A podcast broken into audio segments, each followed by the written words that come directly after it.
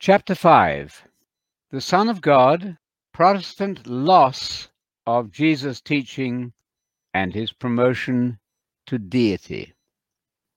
The Shema comes from the Torah. Deuteronomy 6, verses 4 to 9, is the Shema. By the first century, we find evidence that it was the standard practice for Jews to recite the Shema as a form of their prayer life and confessional life. The way many Christians recite the Apostles' Creed from 150 AD or the Lord's Prayer.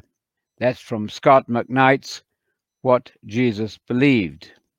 Why is it necessary to improve on the foundational Christian confession, You are the Christ, the Son of the living God, and thus alter its clear meaning? In order to understand God and Jesus and their relationship, we must begin with this confession. This biblical confession of faith represents the central biblical message. That's from William Clark, Catechism of the Catholic Church. It's an easy matter to demonstrate that our New Testament writers, some of whom had known Jesus personally and heard him teach day after day in the temple, were committed to the belief that Jesus was the Son of God. This is the precise claim Jesus made for himself in John 10, verse 36. Quote, I said that I am the Son of God. It was the accusation of Jesus' enemies at his trial that he had claimed to be the Son of God. John 19, verse 7. This was the worst they could say of him. In John 10:36, Jesus is intent on putting the record straight when angry members of the religious establishment charge him with inadmissible claims and what they consider a blasphemous challenge to the authority of God. Jesus had claimed to be a single agent of the one God and to be performing God's will perfectly.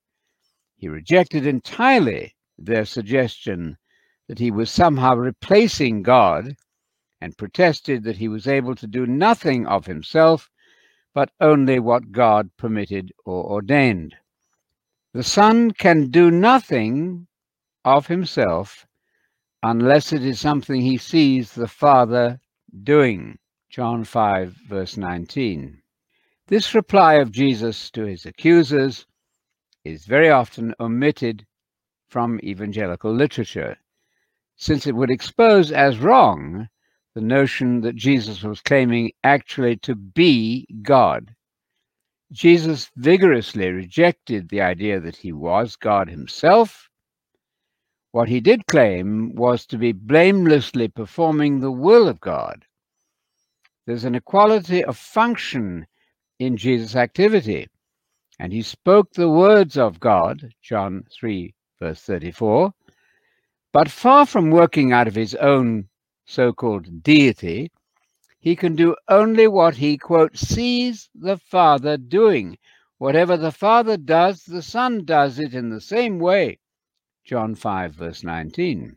By no stretch of the imagination does this constitute Jesus a second uncreated person of the Godhead. It proves him rather to be the perfectly submitted, sinless human being. As C.K. Barrett remarked with humor on John 8, verse 28, quote, It is simply intolerable that Jesus should be made to say, I am God, the supreme God of the Old Testament, and being God, I do as I am told. C.K. Barrett's essays on John. The later Catholic Church, losing touch with the Jewish Jesus of the Scriptures, invented a new identity for Jesus which he would not and could not have accepted. The Son who in Scripture came into being, that is, was begotten, was replaced by an eternal being who was transmuted into a human fetus and so it remains to this day. The creed of the church and the creed of Jesus are at odds. In John 10, verses 34 to 36, Jesus answers his accusers by arguing that even the judges of Israel, who were entrusted with God's revelation, were called in Psalm 82, verse 6, gods. That's Elohim in the Hebrew. Why then would it be wrong for him, as the specially appointed promised Messiah of Israel, the ultimate prophet promised by the Hebrew Bible, Deuteronomy 18, verses 15 to 19, to claim to be the Son of God? John 10, verse 36. How easy it would have been for him to declare unambiguously, I am God, an uncreated second member of a triune Godhead. He says no such thing. Far from claiming to be God, he claims to be God's Son. Son of God. It's a very easy task to demonstrate that within the pages of the Bible, Son of God never means God. The very word Son implies, both in and outside the Bible, origin, derivation, and subordination. Adam is called Son of God in Luke 3, verse 38. Adam was not God. Israel, as God's chosen nation, was called God's quote, son in Exodus 4, verse 22, and Hosea 11, verse 1. This did not elevate them to the status of deity. They were still members of the human race.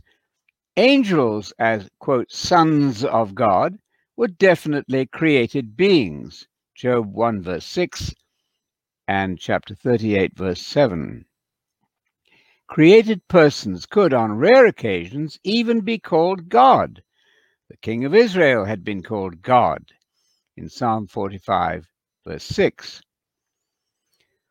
The Roman Catholic translation of the Bible, the NAB, very helpfully has Your throne, O God, with a little g, a lowercase g. Your throne, O God, stands forever. Your royal scepter is a scepter for justice.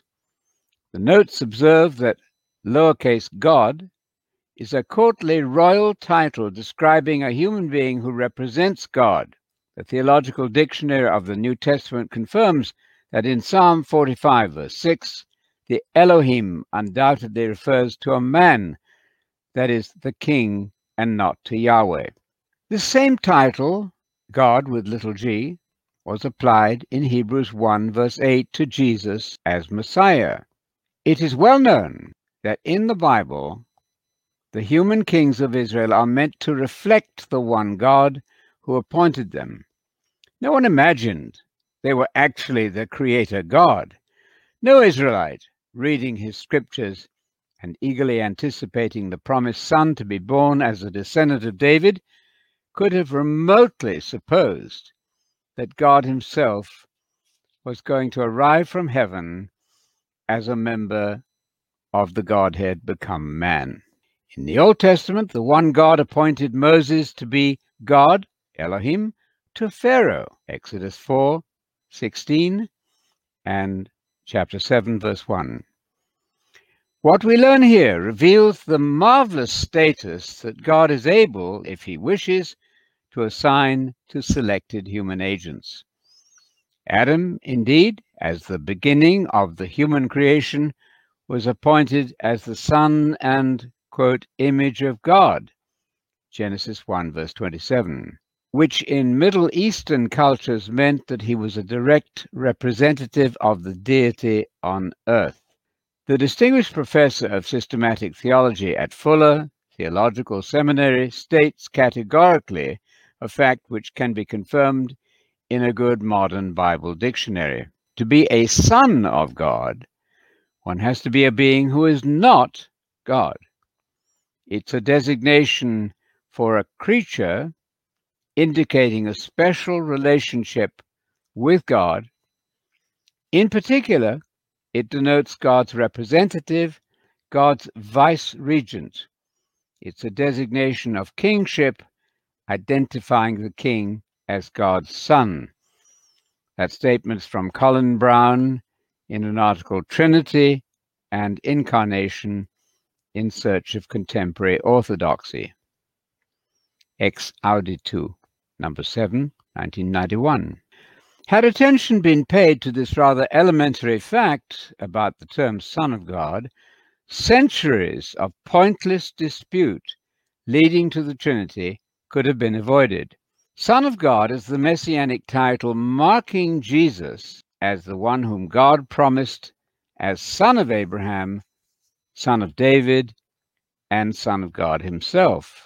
The confusion created by churches which lift the biblical term Son of God out of its biblical context and redefine it to mean something quite different continues to blight reasonable discussion of the controversial issue about who God and Jesus are. Church members who have not examined these issues of identity carefully are liable to react with alarm to the proposition that Son of God does not mean God. Cherished tradition causes an automatic reflex, making them equate Son of God with the later phrase God the Son. But in terms of Scripture, to which Protestants say they are committed as sole authority, not only does the title God the Son not appear, but Son of God describes a creature related in some way to God, but certainly not God himself. The very idea of two who are God should cause churchgoers to shrink in horror from such potential polytheism. But centuries of indoctrination seem to have desensitized them to the awful prospect that the monotheism of Jesus has been violated by their traditions. They have not pondered the troubling problem involved in believing that one who is God the Son left his home in heaven, while another who is God the Father did not. Does this situation not point to an obvious ditheism, belief in two gods, one who is fully God on earth and another who is fully God in heaven, makes two gods.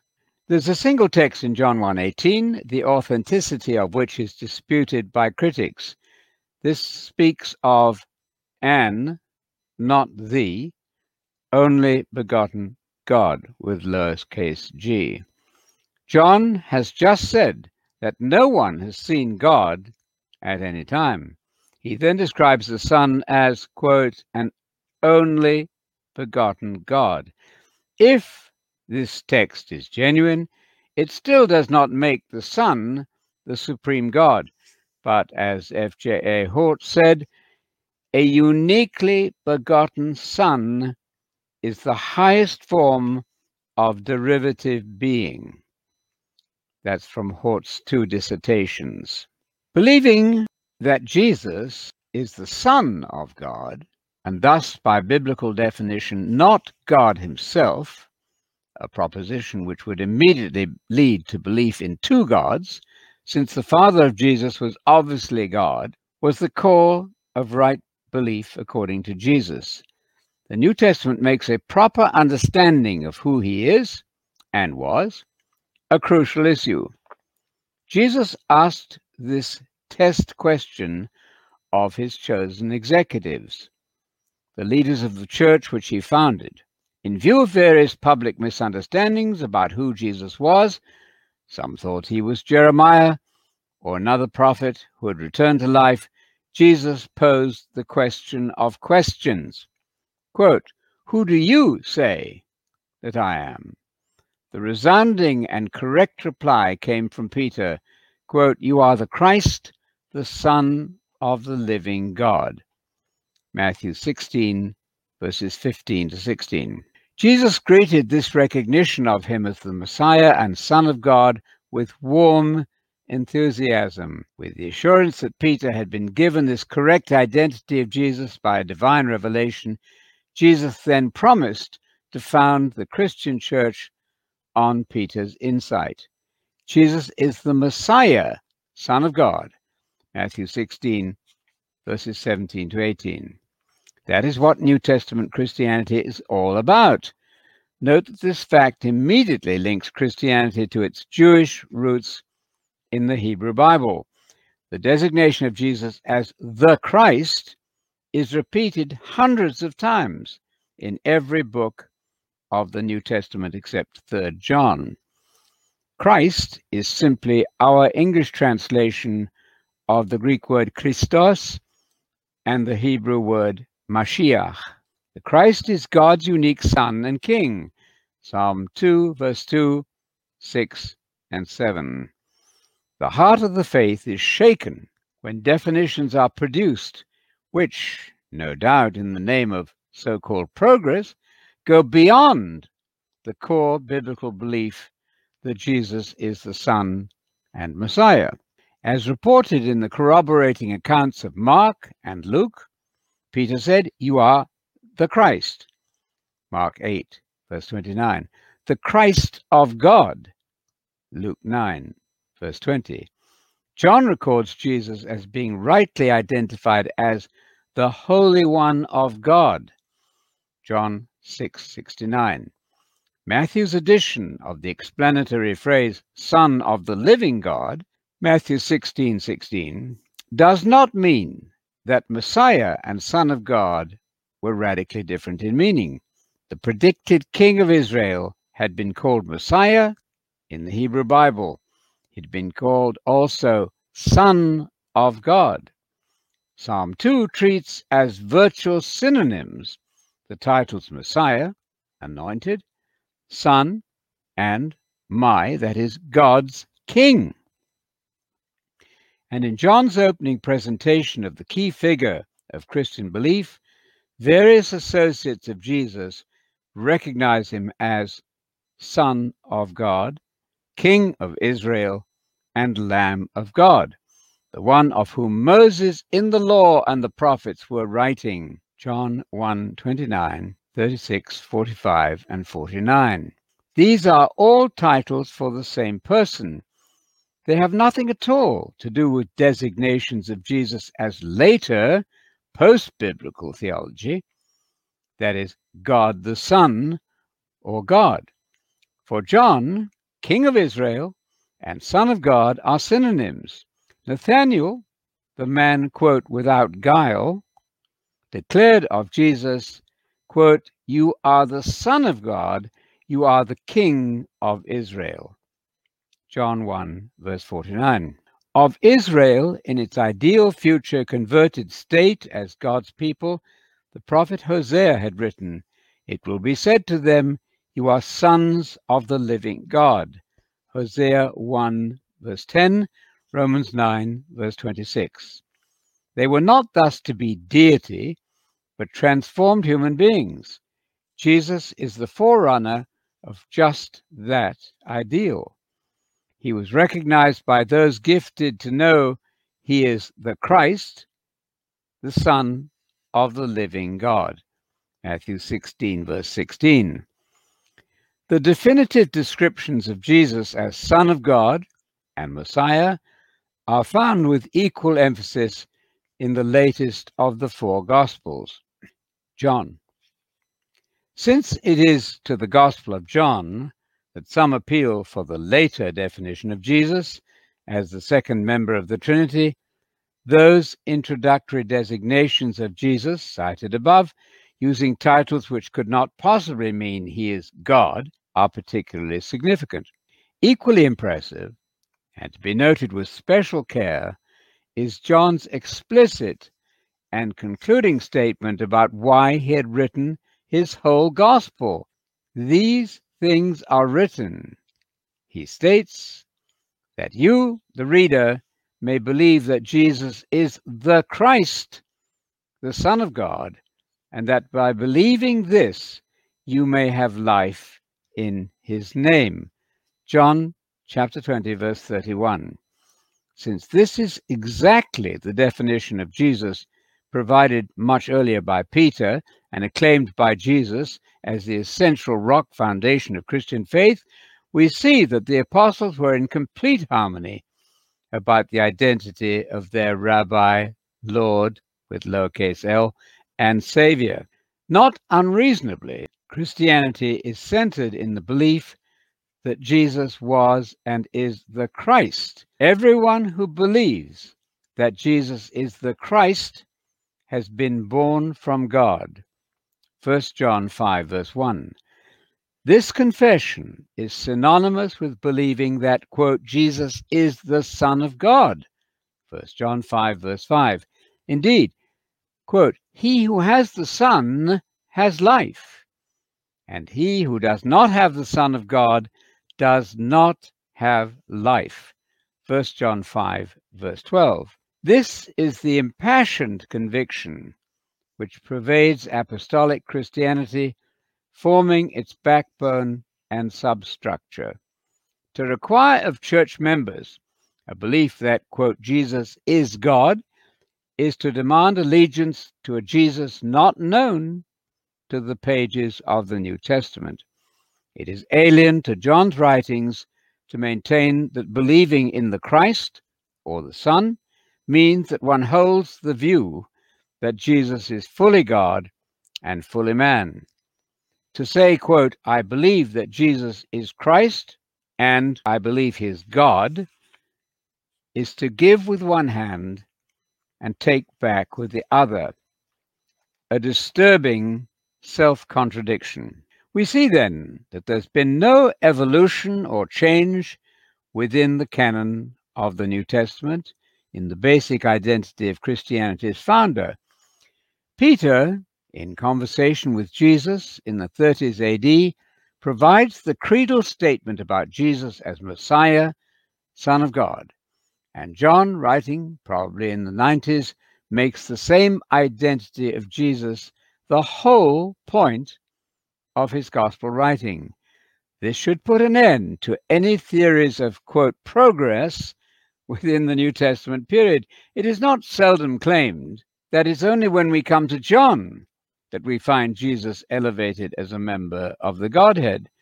This is patently not so, since everything John included in his gospel was to demonstrate the messiahship and sonship of Jesus. John 20, verse 31.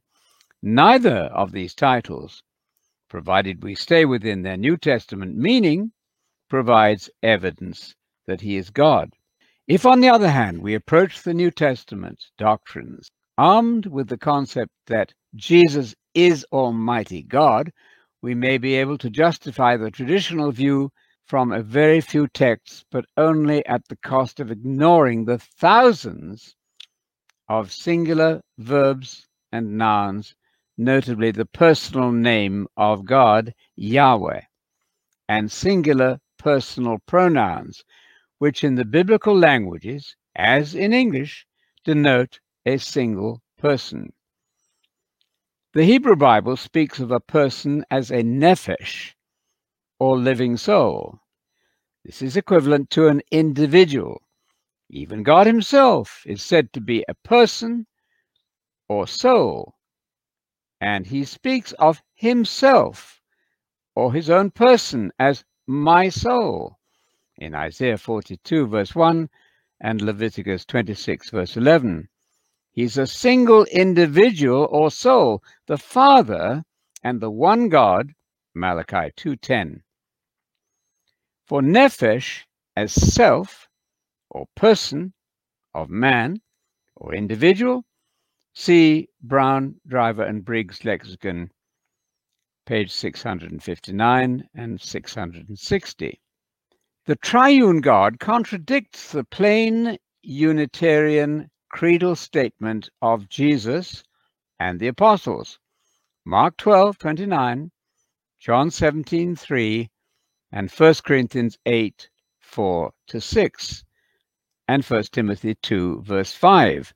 The messianic title, Son of God, is distorted when it is turned into God the Son.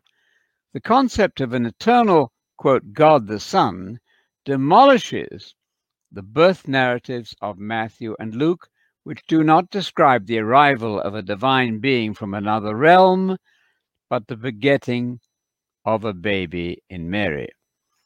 This is conception and begetting, not transmutation or transformation or capital incarnation, which is a concept completely at variance with Matthew's and Luke's meticulously detailed account of the genealogical pedigree of Jesus as the son of David and Abraham, Matthew 1, verse 1, indeed of Adam himself, Luke 3, 38.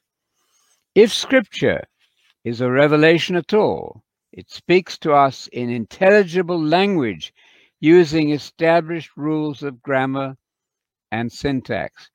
It is sometimes said that the descriptions of God, because he is God and not man, must go beyond reason and logic. Foggy assertions are frequently advanced to the effect that language is inadequate to describe God. This allows for a waffly retreat into so called mystery. An argument which tries to skirt the ordinary meaning of personal pronouns is invalid once we accept scripture as verbal revelation. The human language by which God has chosen to disclose what he desires to be known of him, and of course there is much he has not revealed, is entirely adequate to the job. God describes himself as a single, undivided, divine personality. He describes his unique son, Jesus, as a distinct person Person is to be understood according to the normal rules of grammar and language. Jews, as custodians of Scripture, have known this for the totality of their history. Hence their horror at any tampering with their creed, which is so repeatedly and explicitly Unitarian, that is, describing God as a single person. For Christians, there remains the inescapable fact that Jesus is reported as endorsing the Jewish unitary monotheistic creed of his own biblical heritage. Unless Jesus is to be disallowed as the arbiter of what the true creed is, Christians should feel themselves duty bound as Jesus' disciples to follow their master. At present, we are faced with a bizarre situation. Churchgoers gather under the umbrella of a creedal statement unknown to Jesus. The words of the Father that Jesus is, quote, my son, and that we are to, quote, hear him, Luke 9:35, appear to allow no other view of the creed than the one announced by Jesus himself as the most important of all theological considerations. Mark 12:29. Mark's inclusion of Jesus' interchange with a Jewish scribe over the truly orthodox creed roots the Christian creed in the creed of Israel as far as defining God is concerned. There can be no mistaking the fact that Jesus' creed and therefore the creed of Christianity must be the ancient and hallowed creed of Scripture and of Israel. The creed recited by Jesus is not the property of Israel alone. On the contrary, it becomes, via Jesus, the property of all who profess belief and allegiance to the one whom we believe to be the promised Messiah. It seems to me that the reader of Mark 12 is invited to bring his intelligent understanding to bear on the Saviour's words and to question how closely Jesus has been followed by traditional Christianity in this respect. If Jesus, God, and his service of that one God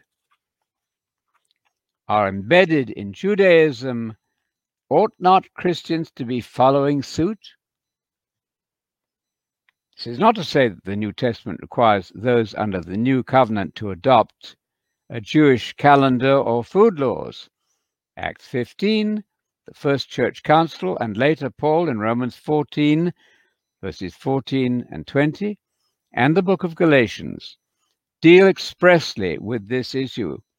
But there's no suggestion ever in the New Testament that the definition of God has been altered.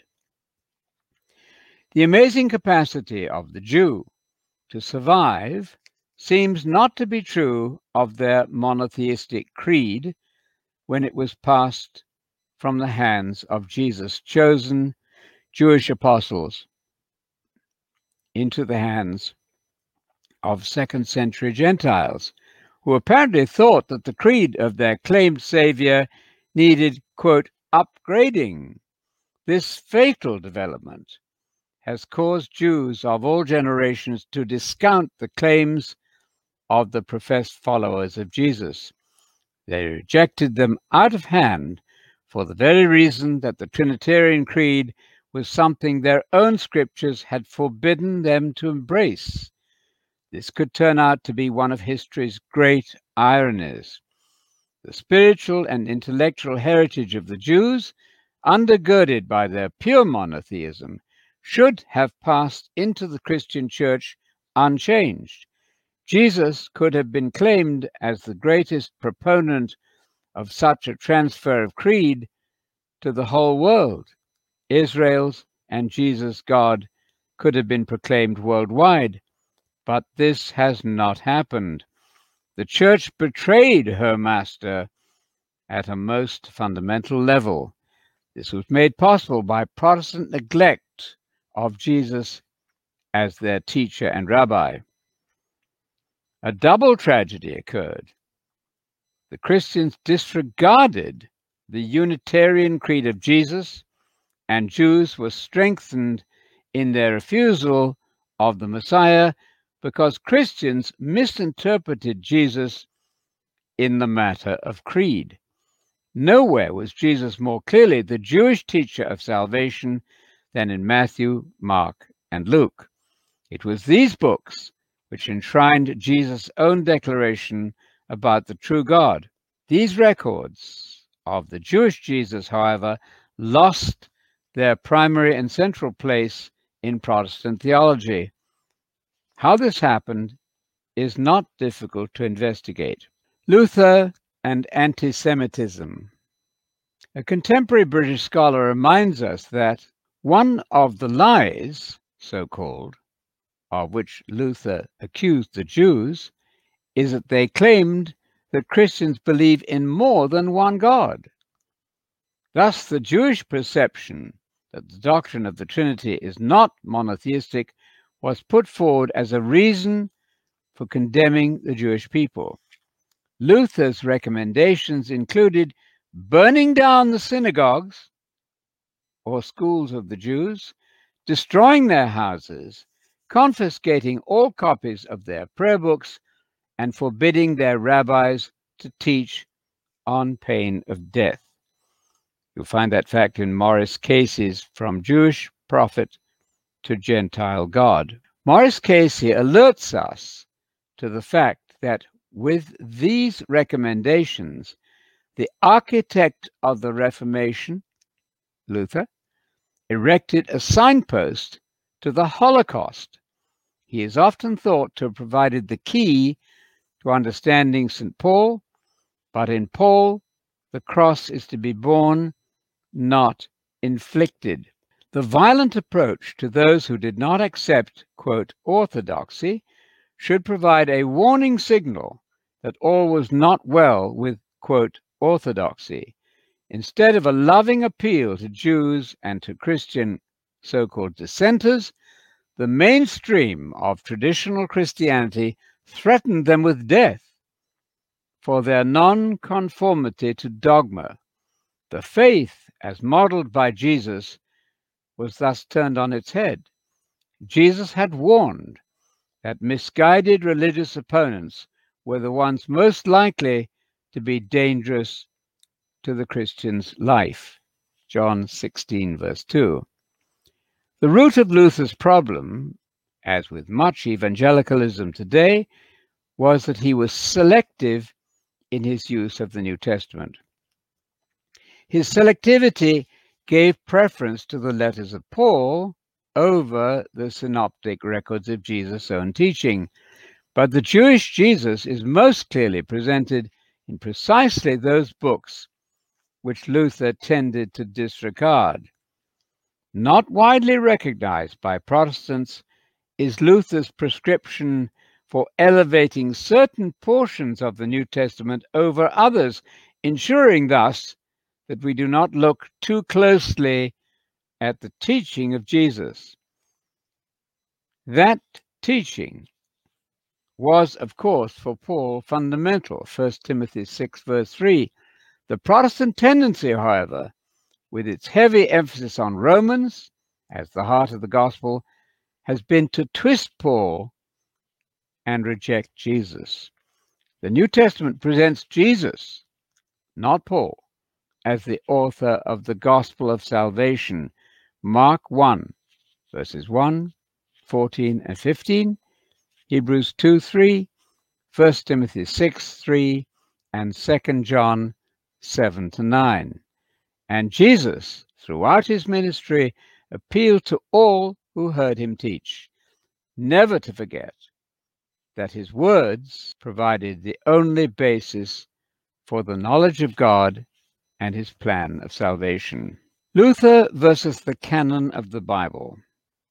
Luther's principle of selection in the use of Scripture has called forth some strong criticism. Martin Luther, in accord with his posture of supreme self importance as restorer of Christianity, even presumed, inconsistently, to judge various books of the Bible, God's holy word. Luther feels himself entirely able and duty bound as a lone individual to judge the canonicity and even overall value of Old Testament and New Testament books, which had been securely in the canon for over 1100 years. Most of these sentiments, especially concerning the New Testament, can be found in Luther's prefaces to various books of the Bible. Scanning some of those in one primary source produced by the United Lutheran Church in America, I see that Luther rejects the apostolicity of Hebrews, James, Jude, and Revelation. Although he does say they are, quote, fine books, yet of James, Luther states that it is, quote, flatly against St. Paul and all the rest of Scripture. Logical consistency was not one of Luther's better qualities, needless to say. If a book in the Bible contradicts another, then it is clearly not God breathed, as God cannot contradict himself or be in error about anything. Hence, not inspired and therefore not part of Scripture at all. And that is basically Luther's conclusion, although the overwhelming weight of tradition pertaining to the biblical canon required him to retain these books in the Bible, albeit separately as a sort of New Testament apocrypha. Luther clearly had little patience with the book of Revelation. In his preface to Revelation from 1522, from the time period in which he was translating the Bible, he states with amazing boldness, quotation, I miss more than one thing in this book, the book of Revelation, and this makes me hold it to be neither apostolic nor prophetic. I think of it almost as I do of the fourth book of Esdras, and can in no way detect that the Holy Spirit produced it. It is just the same as if we did not have it, and there are many far better books for us to keep. Finally, let everyone think of the book of Revelation as his own spirit gives him to. My spirit, said Luther, cannot fit itself into this book. There is one sufficient reason for me not to think highly of it. Christ is not taught or known in it, but to teach Christ is the thing which an apostle is bound above all else to do. As he says in Act 1, you shall be my witnesses. Therefore, I stick to the books which give me Christ clearly and purely. That's from the works of Martin Luther, translated by C.M. Jacobs. Of special interest and relevance is Luther's preface to the New Testament in 1522 and revised in 1545, where he says some astonishing things, including the famous Epistle of Straw remark. After expounding generally for a few pages, the alleged restorer of the gospel concludes that this evaluation of John's gospel, as compared with Matthew, Mark, and Luke, quote from Luther From all this you can now judge all the books and decide among them which are the best. John's gospel is the one tender, true chief gospel, far, far to be preferred to the other three and placed high above them. So too the epistles of St. Paul and St. Peter far surpass the other three Gospels, Matthew, Mark, and Luke. In a word, St. John's Gospel and his first epistle, St. Paul's epistle, especially Romans, Galatians, and Ephesians, and St. Peter's first epistle are the books that show you Christ and teach you all that's necessary and good for you to know even though you were never to see or hear any other book or doctrine. Therefore, St. James' epistle is really an epistle of straw compared to them, for it has nothing of the nature of the gospel about it. End of quotation. We see the legacy of this tendency to emphasize certain New Testament books to the neglect of others in Protestantism to this day. It was clear that St. Paul's writings, especially Romans and John's Gospel, were the favorites, and the books Luther liked less are too often neglected, especially Hebrews and James. Revelation is popular in some circles, particularly the dispensationalists. Dave Armstrong, gave us those words in an article Luther versus the Canon of the Bible. We should add that Revelation has become the victim of a pre tribulation rapture system, which contradicts the plain words of Jesus that he will gather the elect post tribulation. I quote from Jesus immediately after the tribulation of those days, he will gather his elect. See Matthew 24, verses 29 to 31. Paul likewise would have no patience with modern innovative theories of a pre tribulation rapture stroke resurrection. He obviously expected Christians to have to endure tribulation until the coming of Jesus in visible power and glory to raise the faithful dead. 1 Corinthians 15, verse 23. Luther biographer Hartmann Grisar, S.J., Society of Jesus, author of a massive six volume biography, writes Luther's criticism of the Bible proceeds along entirely subjective and arbitrary lines. The value of the sacred writings is measured by the rule of Luther's own doctrine he treats the venerable canon of Scripture with a liberty which annihilates all certitude. For while this list has the highest guarantee of sacred tradition and the backing of the Church, Luther makes religious sentiment the criterion by which to decide which books belong in the Bible, which are doubtful, and which are to be excluded. At the same time, he practically abandons the concept of inspiration, for he says nothing of a special illuminative activity of God in connection with the writer's composition of the sacred book, notwithstanding that he holds the Bible to be the Word of God because its authors were sent by God.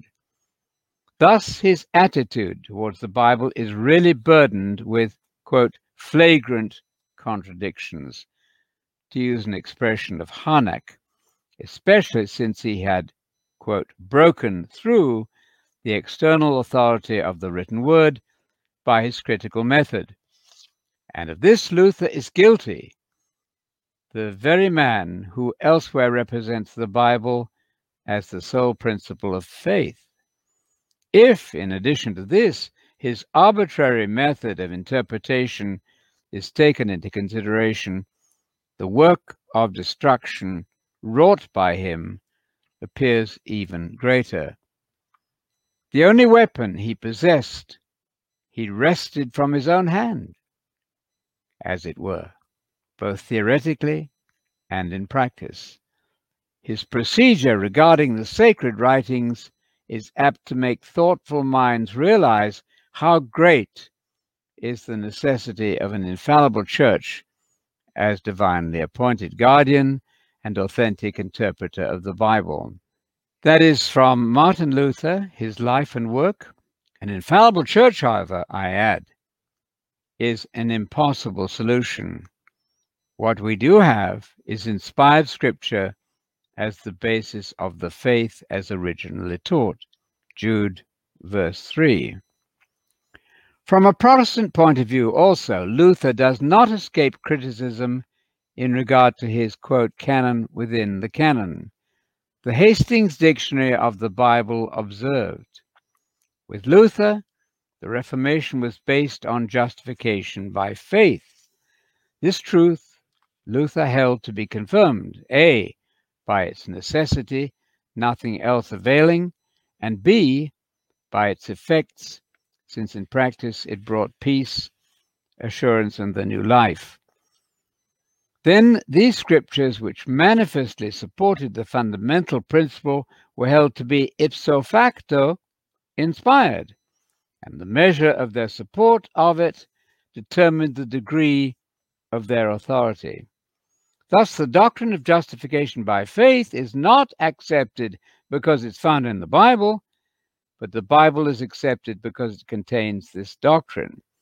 Moreover, the Bible is sorted and arranged in grades by Luther, according as it does so more or less clearly. And to Luther, there is, quote, a New Testament within the New Testament, a kernel of all Scripture, consisting of those books which he sees most clearly set forth the gospel. Thus he wrote, quote, John's Gospel, the epistles of Paul, and especially Romans, Galatians, Ephesians, and First Peter, are the books which show thee Christ and teach all that's needful and blessed for thee to know, even if you never see or hear any other book or any other doctrine. Therefore, is the epistle of James a mere epistle of straw, eine rechtstrohene epistle, since it has no character of the gospel in it. That's from Luther's preface to the New Testament, 1522. The passage was omitted from later editions. Luther places Hebrews, James, Jude, and the Apocalypse at the end of his translation after the other New Testament books, which he designates, quote, the true and certain capital books of the New Testament, for these have been regarded in former times in a different light. That's from Hastings' Dictionary of the Bible. Luther, at first, in his preface in translation of the New Testament in 1522, expressed a strong aversion to the book of Revelation declaring that to him it had every mark of being neither apostolic nor prophetic. He cannot see that it was the work of the Holy Spirit. Moreover, he does not like the commands and threats which the writer makes about his book in Revelation 22, verse 18 and 19, and the promise of blessedness to those who keep what is written in the book of Revelation Revelation 1 3, 22, verse 7. When, as Luther says, no one knows what that is, to say nothing of keeping it. And there are many nobler books, says Luther, to be kept. Moreover, many fathers rejected the book. Then Luther said, finally, everyone thinks of the book of Revelation whatever his spirit imparts. My spirit cannot adapt itself to the book. And a sufficient reason why I do not esteem it highly is that Christ is neither taught nor recognized in it, which is what an apostle ought before all things to do. Later, in 1534, Luther finds a possibility of Christian usefulness in it. He still thought it a hidden, dumb prophecy, unless interpreted, and upon the interpretation no certainty had been reached after many efforts.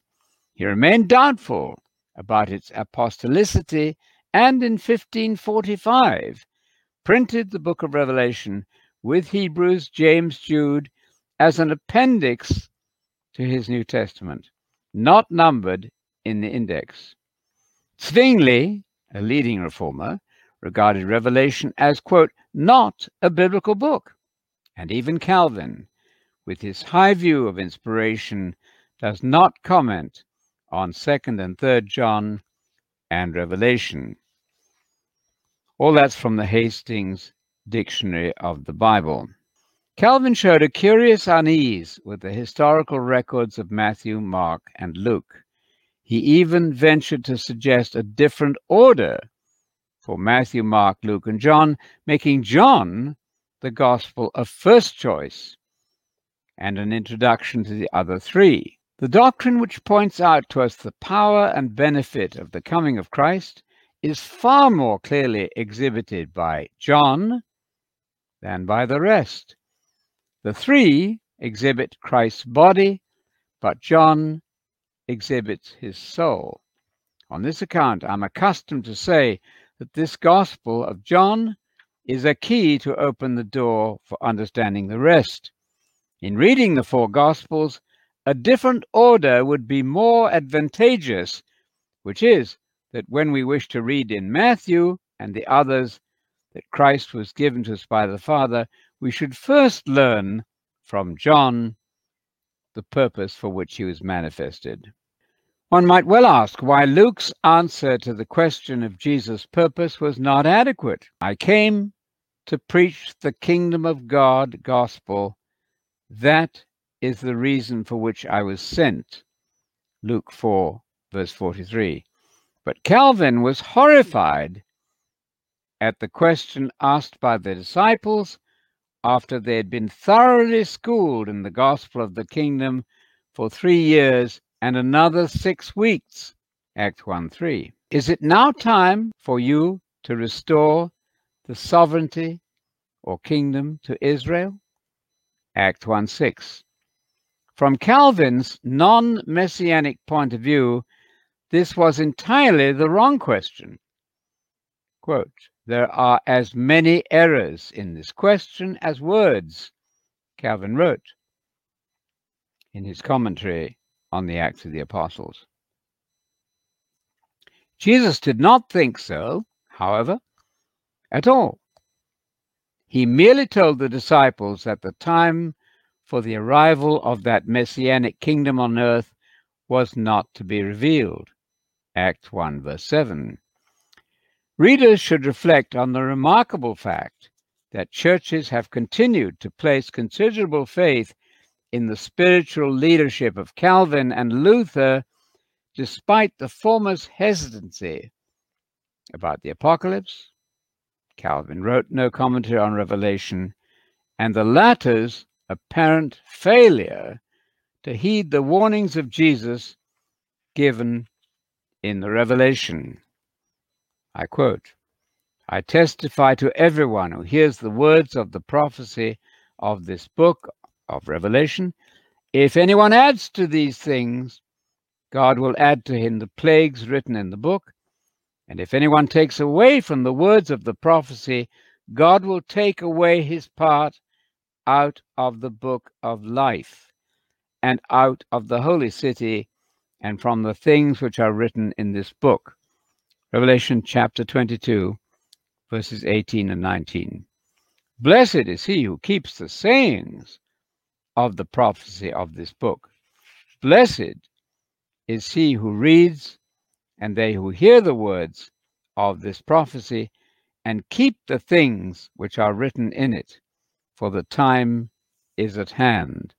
Revelation 1, verse 3. This hardly sounds as if the book could be safely relegated to an appendix. The book of Revelation appears in Scripture as a message directly from Christ to the churches.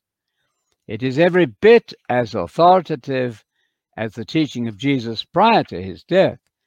Jesus has certainly not altered his belief in the one God of Israel affirmed during his ministry on earth. Who will not fear and glorify your name, O Lord? For you alone are holy. Revelation 15, verse 4.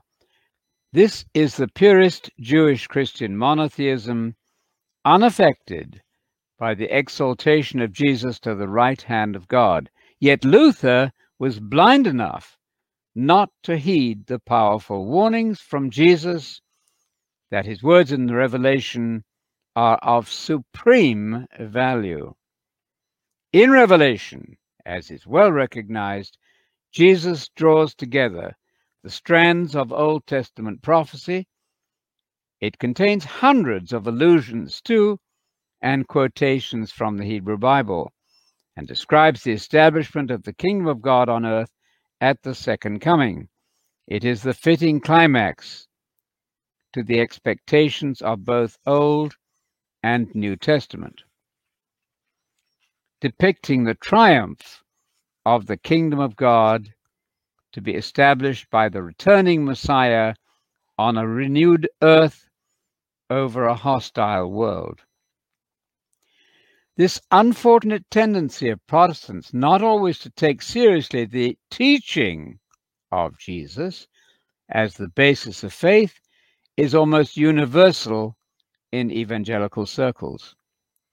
Christians often imagine, contrary to the repeated warnings of Jesus, that the faith somehow began with Paul and that Jesus may be safely relegated to some sort of pre Christian status this unfortunate, widespread tendency is reflected in the following quotation from D. James Kennedy. I quote Many people today think that the essence of Christianity is Jesus' teachings, but that is not so. If you read the Apostle Paul's letters, which make up most of the New Testament, you will see that there's almost nothing said about the teachings of Jesus.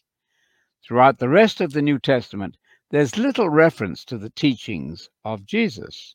And in the Apostles' Creed, the most universally held Christian creed, there's no reference to Jesus' teachings. There's also no reference to the example of Jesus. Only two days in the life of Jesus are mentioned the day of his birth and the day of his death. Christianity centers not in the teachings of Jesus, but in the person of Jesus as incarnate God who came into the world to take upon himself our guilt and die in our place. That's from D.J. Kennedy, How I Know Jesus is God. Truths that Transform. Paul, in fact, was a follower of Jesus and thus of the teaching of Jesus. Paul followed the Great Commission and preached the kingdom of God as the heart of the gospel. Acts 19:8, Acts 20 verses 24 to 25, and Acts 28 verses 23 to 31. Dr. Kennedy reflects the tendency which causes churchgoers to lose their roots in Jesus, the Rabbi and Savior, whose passion for the one God of Jewish monotheism is never in doubt, and who constantly insisted on the absolute necessity of hearing and following Jesus' words and teachings. Jesus as the source of the New Testament writings. Jesus promised to communicate everything necessary through his agents. John 14:26 and 16:13. Paul recognized this important fact. I quote, "We have used the very words given us by the Holy Spirit." 1 Corinthians 2 verse 13. In the New Testament, prophets are subject to apostles. 1 Corinthians 14 29 and 30, and Ephesians 4 11.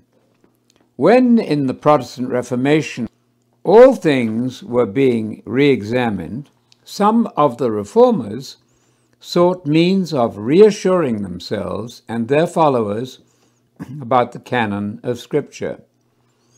This was, in some ways, an unfortunate aspect of Reformation thinking, because once God, in his providence, had determined for his people the fixed content of Scripture, that became a fact of history and was not a repeatable process. Nevertheless, Luther established a theological test for the books of the Bible and questioned some of them. Do they teach Christ? he asked. Luther said the book of Revelation did not. Equally subjective, it would seem, was Calvin's insistence that the Spirit of God bears witness to each individual Christian in an age of church history as to what is his word and what is not. The tests of canonicity proposed by both Luther and Calvin are improper. That's a quotation from F. F. Bruce's book, The Origin of the Bible. The selective process of the reformers tended to put the teaching of Jesus into the background. One of many results of this tendency was the loss of Jesus' own Jewish definition of God as a single individual. There is evidence that all the Gospels and Paul's letters were being used within 30 years of the death of John. Clement of Rome, 95 AD, shows knowledge of many New Testament books. Jesus puts his stamp of authority on the canonization of the New Testament by promising that the Spirit will remind them of everything.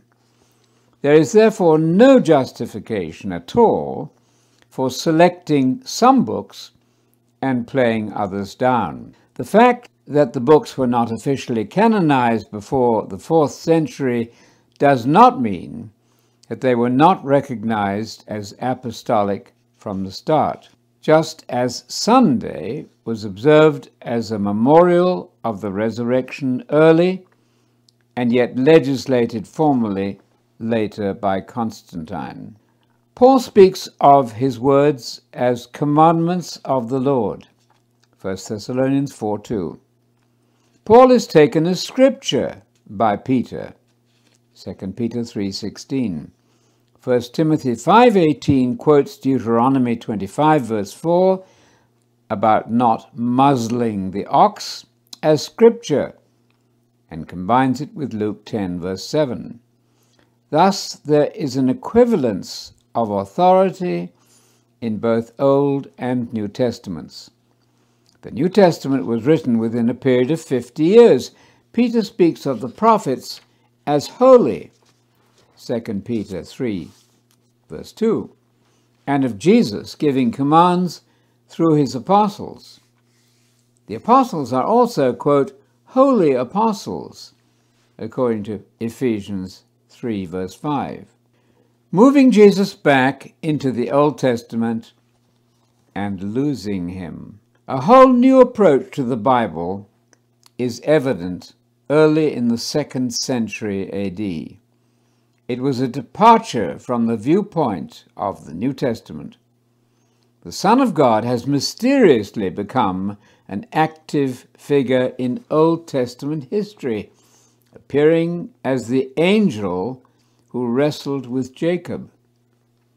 The bedrock teaching of Jesus about the one God and himself as the Son of God and Son of David underwent a radical change. F. F. Bruce writes as follows quote, With the coming of Christ and the new understanding of the New Testament scriptures as bearing witness to him, a new dimension of biblical understanding was opened up.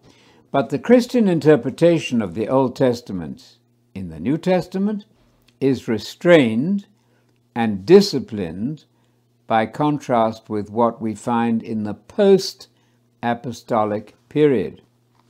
There's no reference to wrestling Jacob in the New Testament, nor yet in the Apostolic Fathers, but Justin Martyr, 150 AD, in his dialogue with Trypho, asserts confidently that the mysterious wrestler, whom the narrator describes as a man, and of whom Jacob speaks of as God, must be the one whom Christians acknowledged as God and man.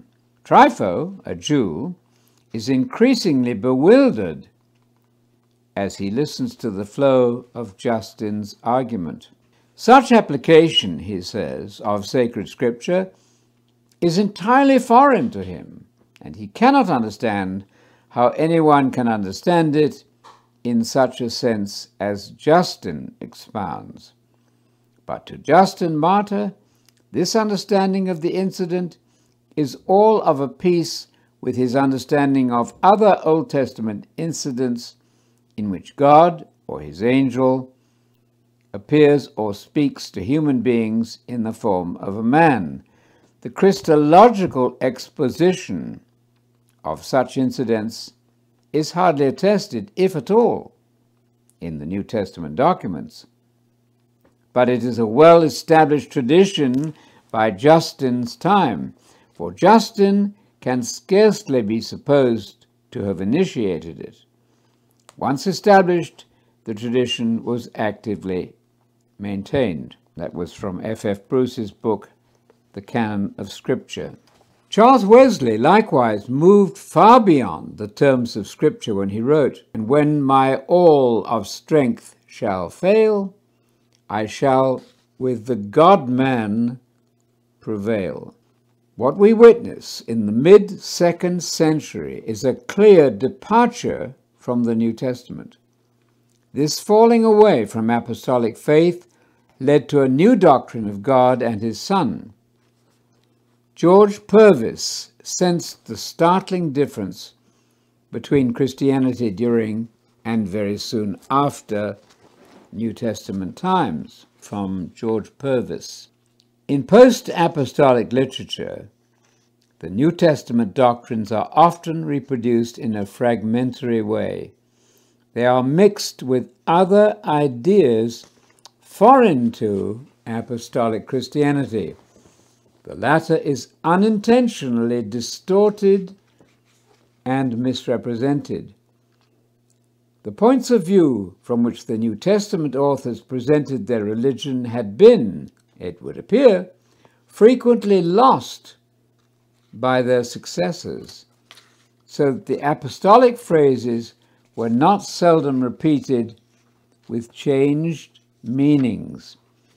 That's from George Purves's article, The Influence of Paganism on Post Apostolic Christianity. The Bible's messianic story, the concept that the Son of God was already active in Old Testament times, disturbed the promised program of salvation laid out in the Bible. Stephen did not imagine that the angel of the Lord was Jesus himself. See Acts 7, verses 35 and 38. As history proceeded, the God of Israel continued to confirm in Abraham and David and the prophets his ancient promise that the quote seed of Eve would arrive as savior of mankind. Genesis 3:15. The story unfolds as the eager expectation that a son will be born in Israel, Isaiah 9 6, and a prophet like Moses, Deuteronomy 18, verses 15 to 19, will originate from among the people of Israel. The program is severely disrupted by the completely different idea that a second member of a triune God, about whom Israel knew nothing, would descend from heaven and be transmuted into a human fetus. But we find this counter story well developed as early as the writings of Justin Martyr in 150 AD. Even earlier, some of the letters of Ignatius refer to Jesus as, quote, our God. With this, the blurring of the clear unitary monotheism of the New Testament is underway. The Son of God's genealogy is to be traced to Judah and to Abraham. But the so called Orthodox system traces the origin of the Son beyond those designated ancestors. The Messiah is thus traced off the biblical map and made into an essentially non human person, no longer traced to the line of David. To qualify as Messiah, the Son of God must in fact be rooted in the genealogy of David and the history of Israel. The whole point of the biblical story is that the Son of God has to be a biological descendant of Eve, Abraham, and David.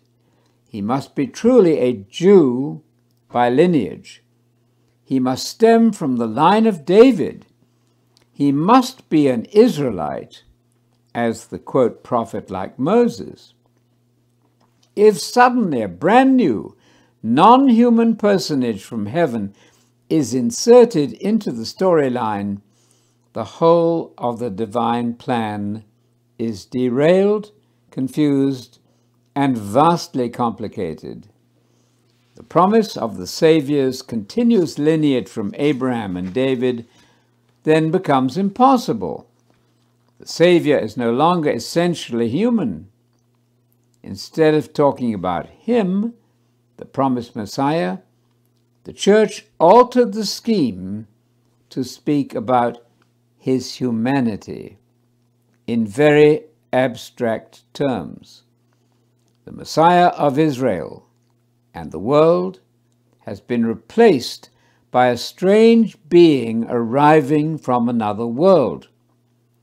From this unmessianic Messiah, the church needs to retreat and rediscover its Jewish messianic roots.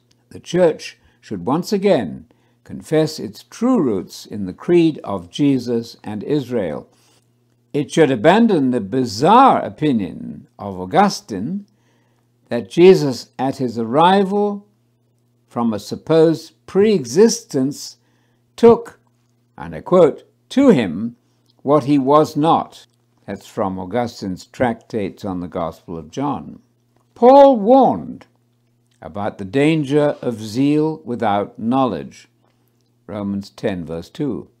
He was keen to affirm that his colleague Jews were zealous for God, but it was an uninformed enthusiasm. Paul's aim was to save them from their misguided religion. What they needed was knowledge.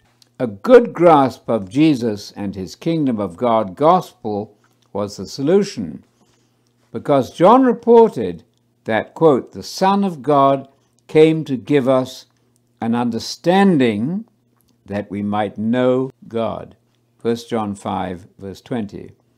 This was an echo of the ancient prophecy of Isaiah 53, verse 11, and this text gets almost no mention in evangelical preaching, that the Messiah would, quote, make many righteous by his knowledge. It has been very unfairly quipped that Jesus could have benefited from a course in friendship evangelism. In fact, Jesus was the deliberate friend of tax gatherers and the non religious. There is today a large number of, quote, unchurched seekers after God, for whom a return to the creed of Jesus would be a welcome relief from what is perceived by many as a mystification of God, that He is three in one. The Bible is vastly more readable and cogent when read through the spectacles of its Hebrew authors and atmosphere and its strongly Unitarian view of God. The one and only exclusive God of the Jews and of Jesus still remains as the untried rallying point for a simpler Christianity with a worldwide appeal. The Jews worshipped an invisible God, and because Yahweh never dies, he did not need to be resurrected. Even some Jews, however, fell under the spell of Greek philosophy, despite warning from the rabbis who repeated the appeals of the prophets of Israel. The question is a reasonable one. Did the church commit suicide by surrendering its monotheism to the culture?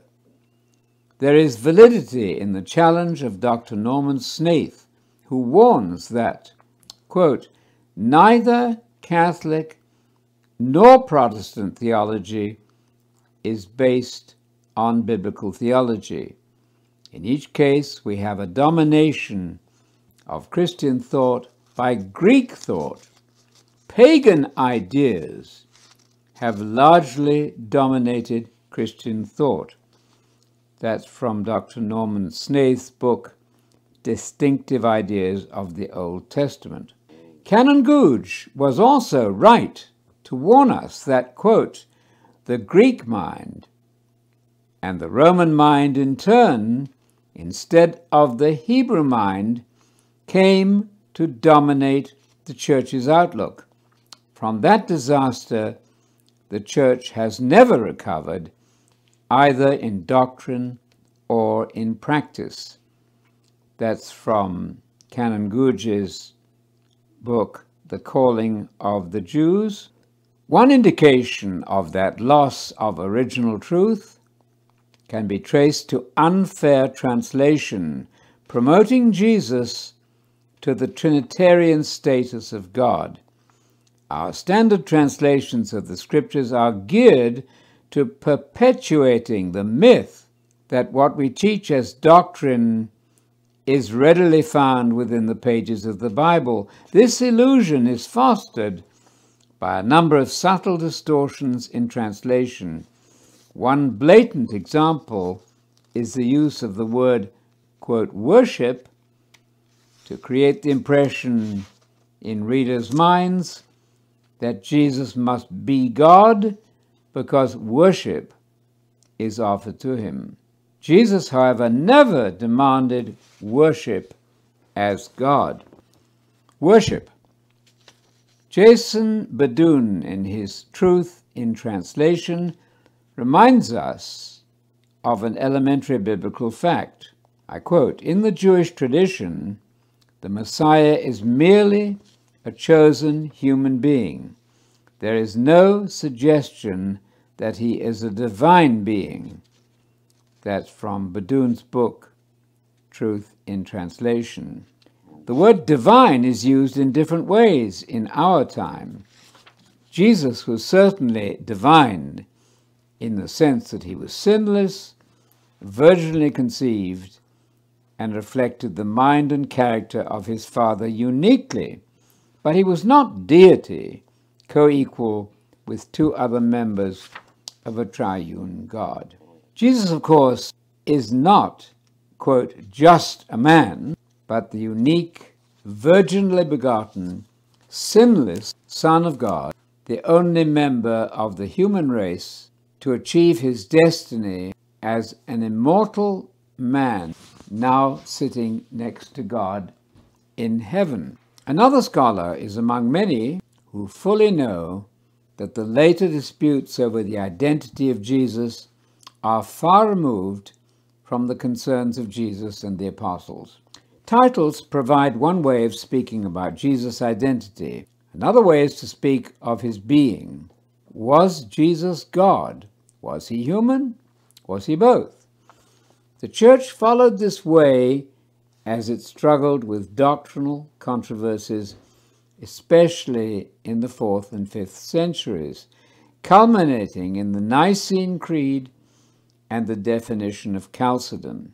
That concern belonged neither to Jesus nor to the authors of the New Testament, not even to John. That's a quotation from David Kaylor's Jesus the Prophet, his vision of the kingdom on earth. A powerful propaganda in favor of, quote, orthodoxy has invaded our standard translations of Scripture. The public has been miseducated into believing that if someone is, quote, worshipped in the Bible, they must be deity. This is not so, as many examples from the Hebrew Bible and the New Testament demonstrate. Jesus predicts that the day is coming when his followers, who are certainly not God, will be, quote, worshipped. Revelation 3, verse 9. We all recognize that Nebuchadnezzar did not think that Daniel was God himself. Nebuchadnezzar was, in fact, quote, doing homage to the prophet. Daniel 2:46. The King James version says that the king worshipped Daniel. We all know that David, the king, was not God. Nevertheless, David was, quote, worshipped alongside God. The King James Version tells us in 1 Chronicles 29, verse 20, that all the congregation worshiped the Lord and the king, the specially appointed representative of the one God, is worthy of worship or obeisance, but that does not mean that he is God. The New Testament recognizes Jesus as a quote, teacher come from God. John 3, verse 2. A man approved by God by miracles and wonders and signs which God performed through him. Acts 2:22. Jesus is the man whom God has appointed to administer the world in righteousness. Acts 17:31. John's gospel contains a single instance reporting the quote worship of Jesus. The blind man worshipped him in John 9:38. As far back as 1837, a member of the clergy Charles Morgridge, was making the point that, quote, there is nothing but the mere sound of the English word worship that favors the idea that Jesus was worshipped as God. Had the translators of the King James Version rendered Matthew 8 2 as did him obeisance, there would be nothing to favor the belief that supreme adoration was intended. That's from Charles Morgridge, The True Believer's Defense Against Charges Preferred for Not Believing in the Deity of Christ. Morgridge observes that even in his day, Archbishop Newcome had correctly rendered worship in Matthew 8 2 as, quote, did him obeisance. Morgridge makes the excellent point that the association of Jesus with God as the object of praise should not lead to the conclusion that Jesus is God. In Exodus 14, verse 31, the people feared the Lord and believed the Lord and his servant Moses. Similarly, in 1 Samuel 12, 18, quote, all the people greatly feared the Lord and Samuel.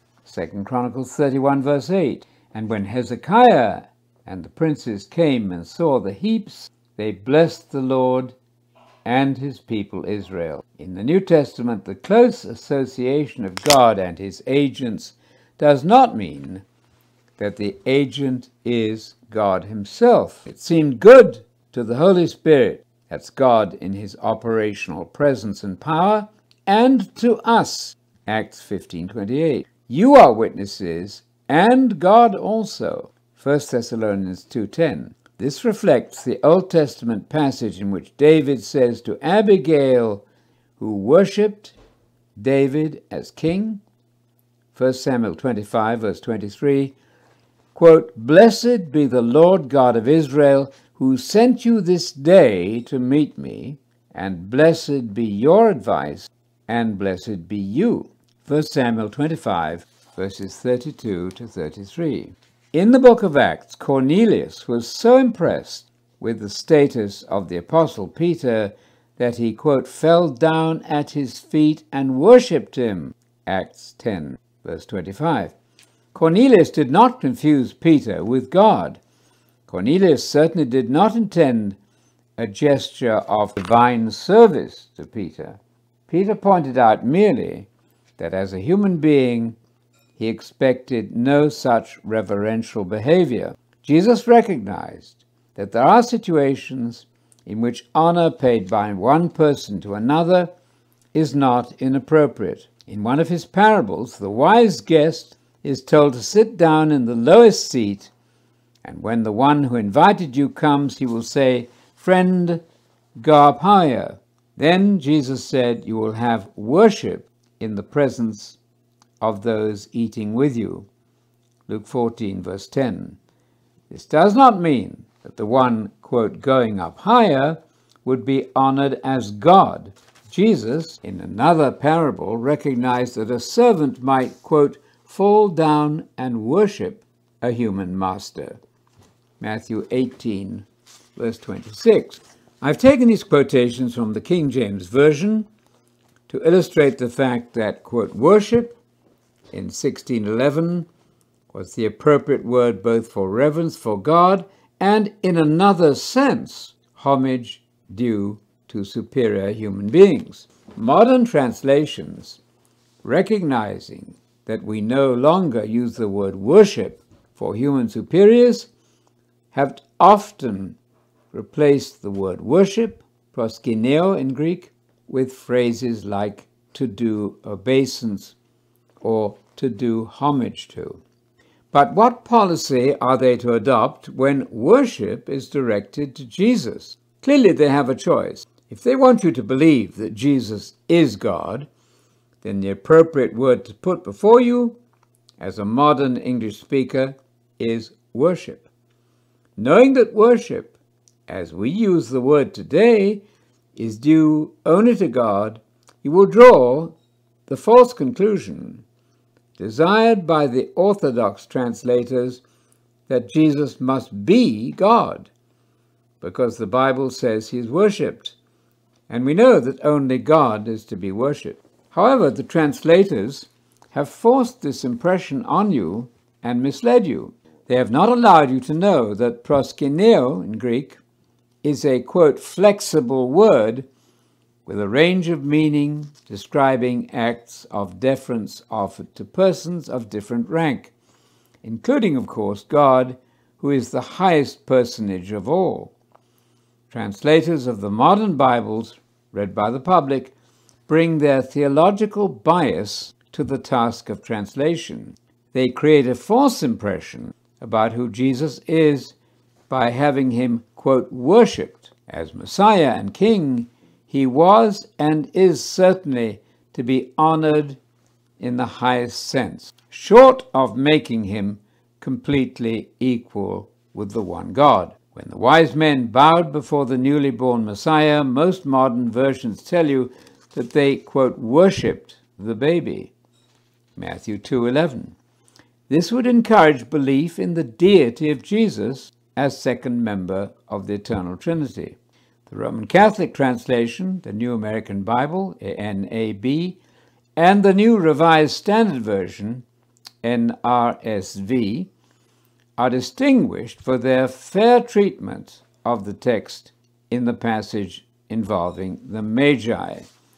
They report that the wise men prostrated themselves before Jesus and did him homage, or, quote, paid him homage. Matthew 2, verse 11. They do not try to tell us that the Persian astronomers from the East believed they had come to visit, quote, the baby God. Their joy was to have discovered the Messiah of Israel. The two versions which sense the correct modern sense of, quote, worship as meaning, quote, to do homage to, acknowledge that the word worship applied to Jesus does not in itself demonstrate his deity. A contemporary scholar who examined this issue carefully in various translations warns Bible readers. He points out that translators' biases lead them to restrict what they will allow the reader to be able to consider. The Reformation fought for the access of all believers to the Bible and the right of the individual to directly encounter and interpret the text. Modern translators undermine that cause when they publish interpretations rather than translations, still trying to direct readers to the understanding acceptable to the beliefs and biases of the translators themselves. That's from BeDuhn's book, Truth in Translation, Accuracy and Bias in English Translations of the New Testament.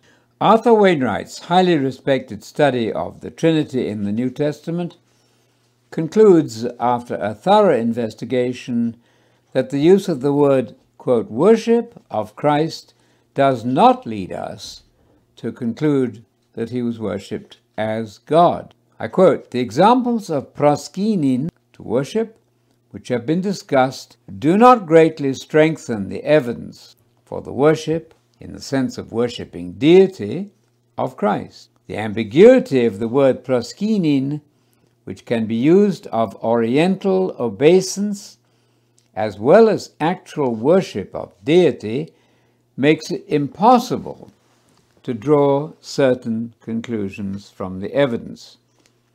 That's from the book The Trinity in the New Testament. This has not prevented scores of writers from overlooking these language facts. Wainwright also finds not one example of worship offered to the Holy Spirit.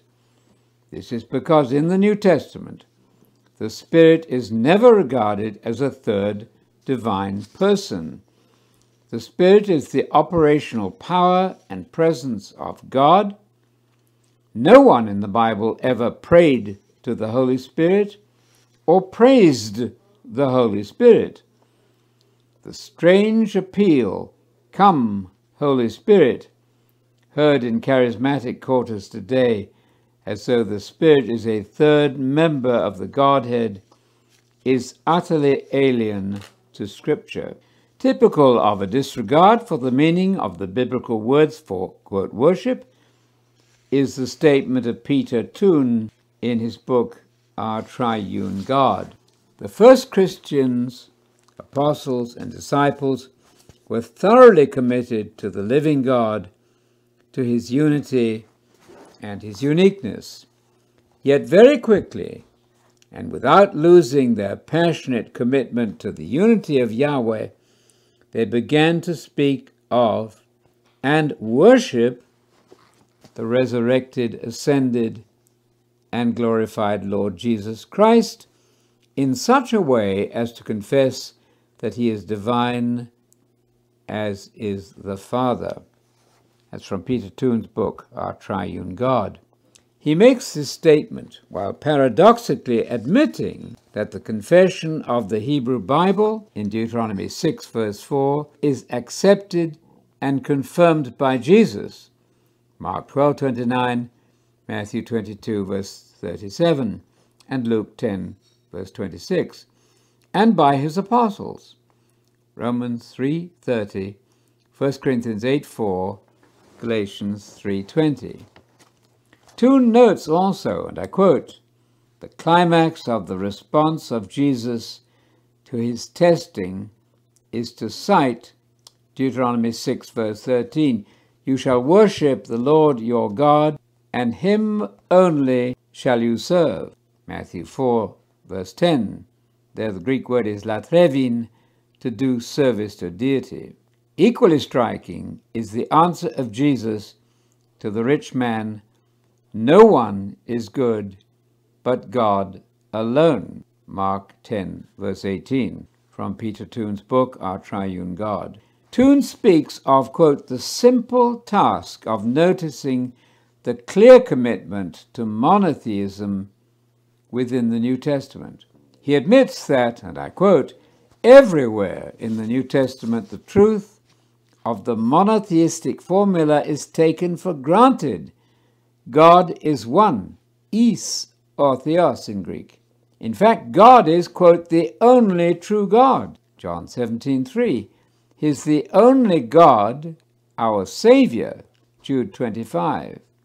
And the only wise God, Romans 16, verse 27. To the King of ages, immortal, invisible, the only God, be honor and glory forever and ever. Amen. 1 Timothy 1 17. End of quotation from Peter Toon's book, Our Triune God. Toon leaves us with the impression of complete contradiction. On the one hand, Jesus affirms the unitary monotheism of the Hebrew Bible. On the other hand, the apostles do not bat an eyelid at introducing a quote mutation in monotheism, a quote redefinition of Jewish monotheistic devotion by a group that has to be seen as a movement within Jewish tradition of the early first century, and that quotation is from Peter Toon's book, quoting Larry Hurtado in his book, One God, One Lord Early Christian Devotion and Ancient Jewish Monotheism. This expansion, so called, or alteration of the creed of Jesus was unknown to Mark, writing late in the New Testament period, when, with the other synoptic gospels, Jesus is presented as adhering strongly to the unitary monotheism of his heritage, which he calls the most important proposition of all. We must therefore register a protest against Toon's assertion that, quote, Jesus was given the devotional attention which was reserved only for God himself in the Jewish tradition. If by that is meant that Jesus was thought to be God, co equal in every sense with the Father, Toon's attempt to justify from the New Testament a, quote, major mutation of the Jewish Christian definition of God, promoted by Jesus himself, must be judged a failure. It is gallant but flawed. No redefinition of the express confession of Jesus is permissible for Christians. There is no new binitarian understanding of God in the Bible. Toon's argument progresses by almost unnoticeable stages he has to arrive at what he thinks of as orthodoxy, but it is not the orthodoxy of Jesus. He thinks he has found in the New Testament, quote, a new form of Christian monotheism. He believes that there is a general Trinitarian consciousness in the pages of the New Testament, out of which there arises an implicit Trinitarianism, those are the words of Peter Toon. Toon hopes to convince us, with Michael Ramsey, Archbishop of Canterbury, that, quote, the first Christians began with the monotheism of Israel and without abandoning that monotheism were led by the impact of Jesus upon them to worship Jesus as divine. But Jesus authorized no such, quote, development. One cannot worship God as one and also as three, and then claim that one has not tampered with the bedrock instruction of Jesus and the Bible. Amazingly, Toon has to admit that the New Testament Christians did not speak of theos as a trinity because for them Theos was, with a few exceptions, always the Father. End of quotation from Peter Toon. This, of course, concedes the whole case for unitary monotheism. But Toon appears entirely conflicted. He goes on to cite B.B. Warfield, who confidently refers to, quote, the simplicity and assurance with which the New Testament writers speak of God as a Trinity. The whole book is Trinitarian to the core. The Trinity is not so much inculcated as presupposed. Quotation is from B.B. Warfield. Toon seems uneasy with Warfield here. He adds that, quote, Warfield does not mean that the ecclesiastical dogma of the Holy Trinity is found in the New Testament. Toon, quote, would prefer to speak of a vision or a conviction or a consciousness of the Trinity. But notice that Toon is now moved by almost imperceptible steps from, quote, a general Trinitarian consciousness and implicit Trinitarianism to, quote, a consciousness of the Trinity. Remarkable is the advance from the lowercase t to the capitalized Trinity. The whole exercise, I suggest, is invalid. Jesus is not worshipped as God in the New Testament, and calling him Lord is not the same as calling him God.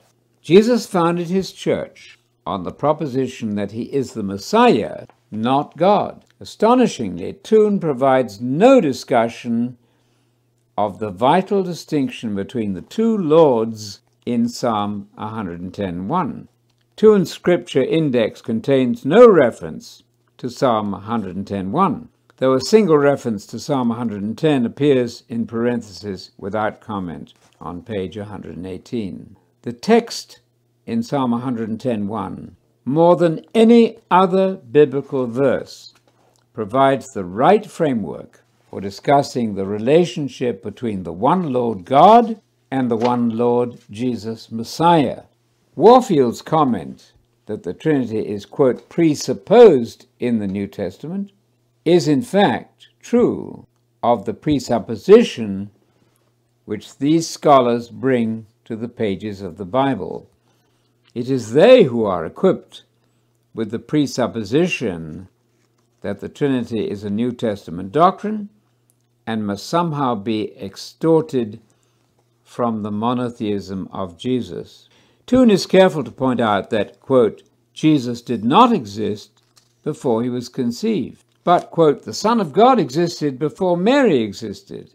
When Toon explains that, quote, the pre existing Son of God took human nature in Mary's womb, he is describing post biblical dogma, not what Luke and Gabriel report. Toon urges us to believe that in Luke 135 we have the incarnation of the Son of the Most High, who is the Son of God. This becoming man, says Toon, is because of the unique presence and action of the Spirit. But Gabriel presented no such doctrine. The Son of God is the direct result of the divine begetting of the Son in Mary. For this reason precisely, he will be called the Son of God. Luke 1, verse 35. There is no pre existing Son of God, as distinct from Jesus, who did not pre exist. Toon admits that Jesus did not pre exist, but he believes that the Son of God did. To posit a pre existing Son of God, who is not yet Jesus, is to present us with two persons, one eternal and the other beginning or begotten as a human being. On this scheme, the promised Son of David and of God has been ousted by a pre existing Son who is not traceable to the line of David and is not therefore the Messiah, honoring the Messiah as God's agent. In the Old Testament, we find suitable reverence offered to the Messiah, who is seen in vision as the Son of Man. Palach, the Hebrew verb, is used in biblical Aramaic. Palach is used in biblical Aramaic generally for divine service, but it is applied to saints in Daniel 7, verse 27, and to the Messiah in Daniel 7, verse 14. The Septuagint chooses latrevo, worship, in 7:14, but Theodotion, another Greek version of the Old Testament, uses the verb dhulevo, a neutral word meaning to serve. The word latrevo, used in the Greek New Testament only of divine service, is never applied to Jesus. Jesus was not worshipped as God. Only the Father is said to be worshipped as receiving the activity described by the Greek word latrevo. Arthur Wainwright notes that, quote, there is no instance of latrevin, to do religious service to, which has Christ as its object. That's from Arthur Wainwright's book, The Trinity in the New Testament. We noted that in one version of the Septuagint, latrevo is used of the Messiah in Daniel 7:14. However, the Son of Man in that vision incorporates the saints to whom the kingdom of God will be given. It is impossible to conclude from the single use of latrevo here that Jesus is God referring to service of the Son of Man in 727 of Daniel, Theodotion's dhulevo and the Septuagint's pitho allow for no dogmatic statements about the status of the Messiah in Daniel. So the Aramaic does not distinguish divine from human service with Palach. Or one could say that saints and Jesus receive divine worship, in which case the words are ambiguous as to the object. The word worship by itself does not tell you anything for certain about the status of the one receiving it. The worship of Jesus in the book of Revelation certainly points, as does the whole New Testament, to the supreme elevation of the man Messiah to the right hand of the Father. Doxologies are sung to Jesus. He sits with God on God's throne. Songs are sung in praise of the Messiah, but the word worship of deity, latrevo, is reserved for the Father. Revelation 22, verse 3, is apparently no exception, since, as the translator's translation observes in its notes, quote, John is writing a little loosely. If a translation is to be more explicit, the main reference in the paragraph is to God. See verse 4. That's the translator's translation prepared by New Testament scholars and missionary linguists, British and Foreign Bible Society. The only other use of latrevo in Revelation is found in chapter 7, verse 15, where God is the object. It should be carefully noted that the broader term for worship, proskuneo, is offered also to glorified saints in Revelation 3, verse 9. And this does not lead us to believe that they are God. The identity of Jesus is emphasized at the end of the book of Revelation. I am the root and offspring of David, the bright morning star. Revelation 22, verse 16. The word root here means descendant. A plant grows upwards and downwards. The shoot is derived from the ancestor, in this case, David. Jesus, in the last verses of the New Testament, is presented as throughout the New Testament and from its beginning words, Matthew 1, verse 1, as the promised Messiah of the tribe of Judah and son of David. His genealogy is, quote, traced to Judah, Hebrews 7:14. That, in all its messianic simplicity, is the single identity of the Jesus of history, now risen and ascended and coming again. Paul's gospel contain the same central information that Jesus is, quote, the seed of David. 2 Timothy 2, verse 8. There are no New Testament grounds for disturbing the unitary monotheism of Jesus and the Bible. The argument that because Jesus is thanked or appealed to, for example, in John 14 14, Jesus says, If you ask me anything in my name, I will do it. The pronoun I strongly suggests that a request can be made to Jesus. So the argument that because Jesus is thanked or appealed to or sung to, or that he walks on water, he must be part of the eternal Godhead, is false. The task of the investigator of the question about God and Jesus is not to start with a presupposition about what is possible for a human being. Walking on water does not prove that Jesus is God. Peter was invited to do what Jesus did. What if God ordains homage and reverence for his unique human Son? What if angels are commanded to, quote, worship the human Jesus in Revelation 5, verse 9? We cannot rush to the conclusion that no man is worthy of such honor. God is the one who decides who is fit to die for the sins of mankind, to be our high priest, and to receive the praise of the church and of angels. Such is the elevation of Jesus by God Himself that the Son is honored alongside His Father. The sponsor is honored in His special agent. This does not, however, make the Son co equal with the uncreated God. God the Father remains the one of whom it is said in both Testaments quote, You alone are holy. Revelation 15, verse 4. Another quotation, You alone are God. Psalm 86, verse 10. Jewish biblical monotheism is still very much intact. Hymns are sung in honor of Jesus, Revelation 5, verse 9 and 12, Jesus is equipped like God to quote search the hearts and minds.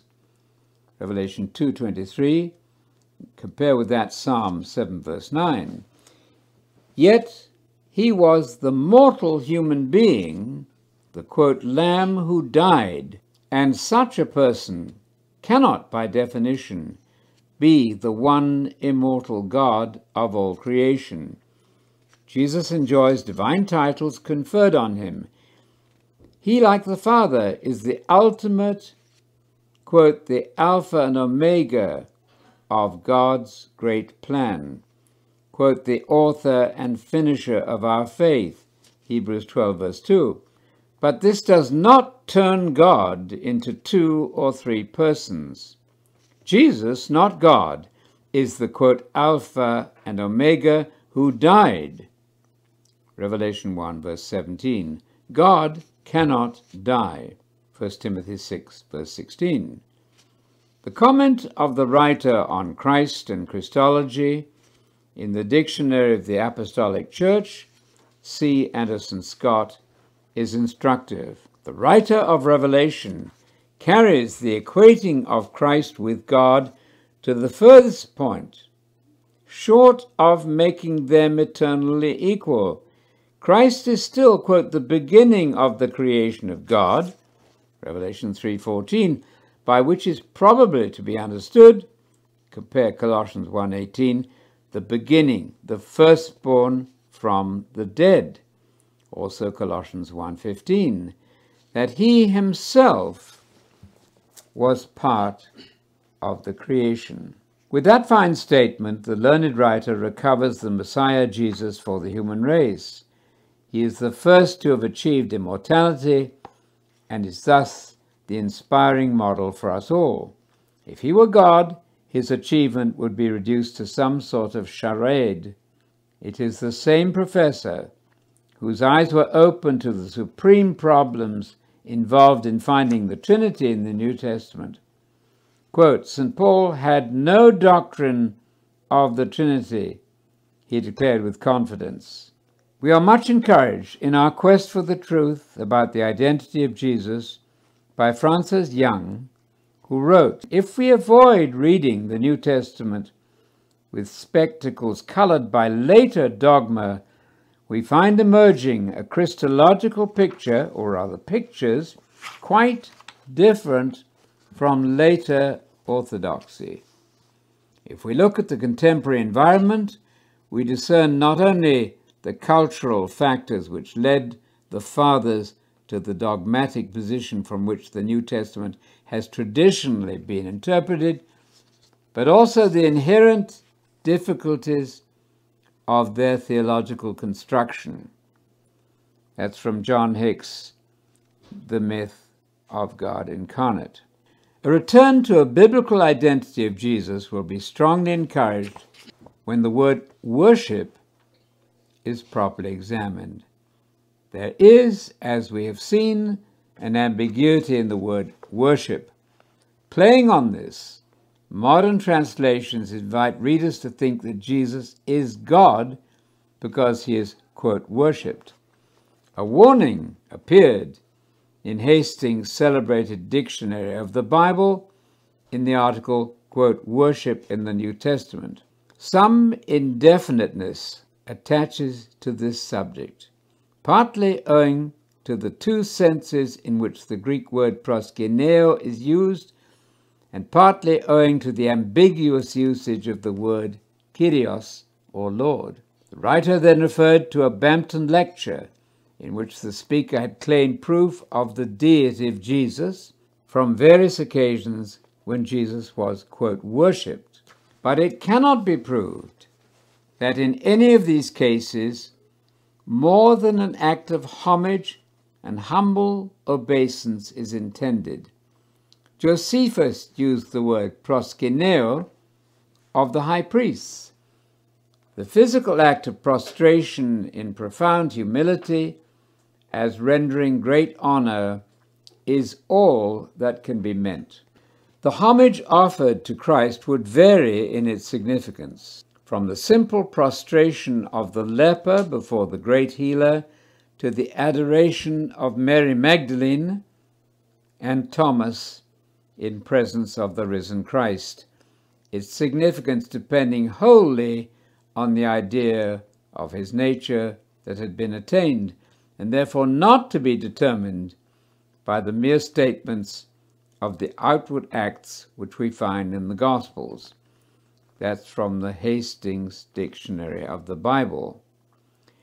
This is profoundly true and should put an end to all assertions that Jesus is God himself because he is, quote, worshipped.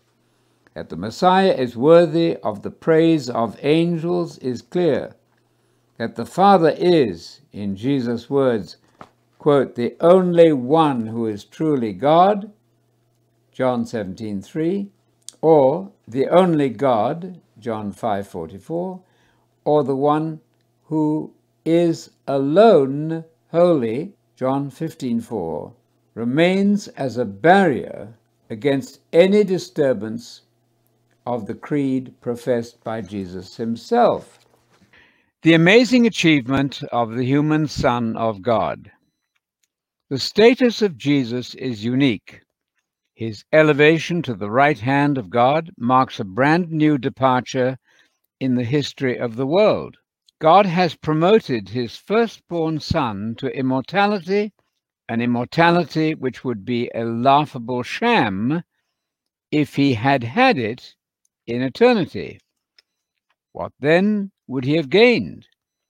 And what would have happened to the Trinity, if such a thing existed, if three co equal persons eventually added to themselves a quote, human nature?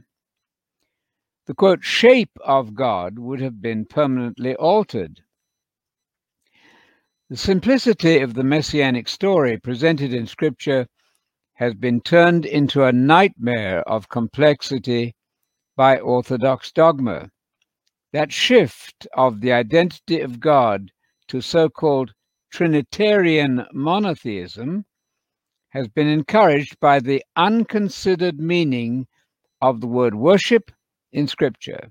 It is more important to examine God's own story as he prepared to bring his unique Son onto the scene of history.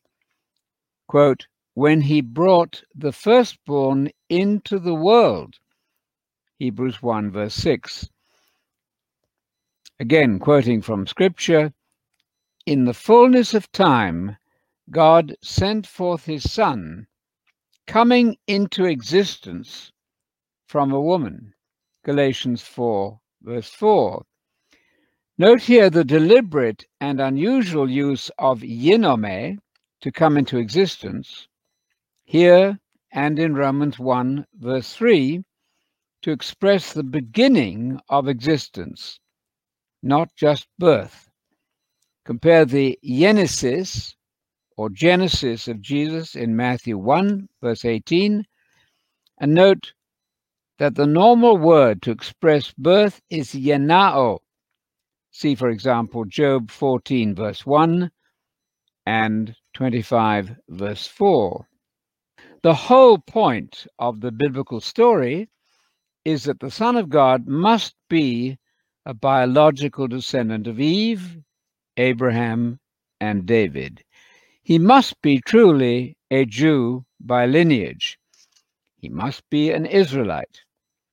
If suddenly a brand new, non human personage from heaven is inserted into the storyline, the whole of the divine plan is derailed and confused. The promise of the Saviour's continuous lineage from Abraham and David becomes impossible. The Savior is no longer essentially human. The Messiah has been replaced by a strange being arriving from another world. From this unmessianic Messiah, the church needs to retreat. Jesus' true identity is that he is the Lord's Messiah. Luke 2:26. The Holy One of God. John 6 verse 69. Holy One is the equivalent to the New Testament word saint, the title given to Christians, saints or holy ones. The messianic title, Holy One of God, is applied to Samson in the Septuagint of Judges 13, verse 7. A person so described is one set apart, consecrated by God. To be God's, quote, anointed indicates a special relationship between Jesus and God. Christians, as well as the patriarchs, are God's anointed quote, Do not touch my messiahs, do my prophets no harm. That's in Psalm 105, verse 15.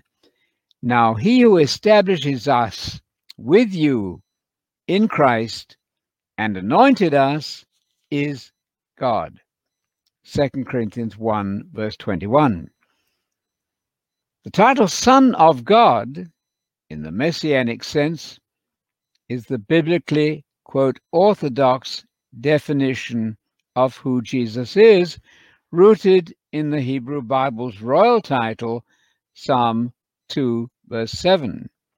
Even the centurion calls the crucified one Son of God, Mark 15, verse 39. Jesus affirmed his own identity when asked by the Sanhedrin. He said he was the Messiah, Son of God, Mark 14, verses 61 to 64.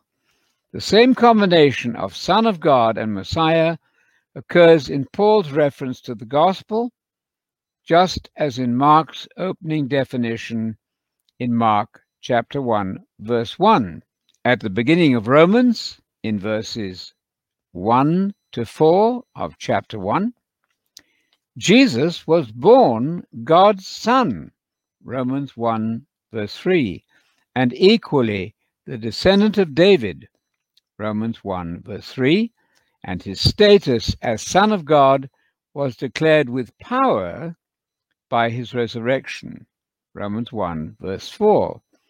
At the most fundamental level, and as the bedrock of New Testament revelation, he is the Son of David, properly addressed as lowercase Lord, Messiah, Matthew 15, verses 22, and chapter 20, verse 31.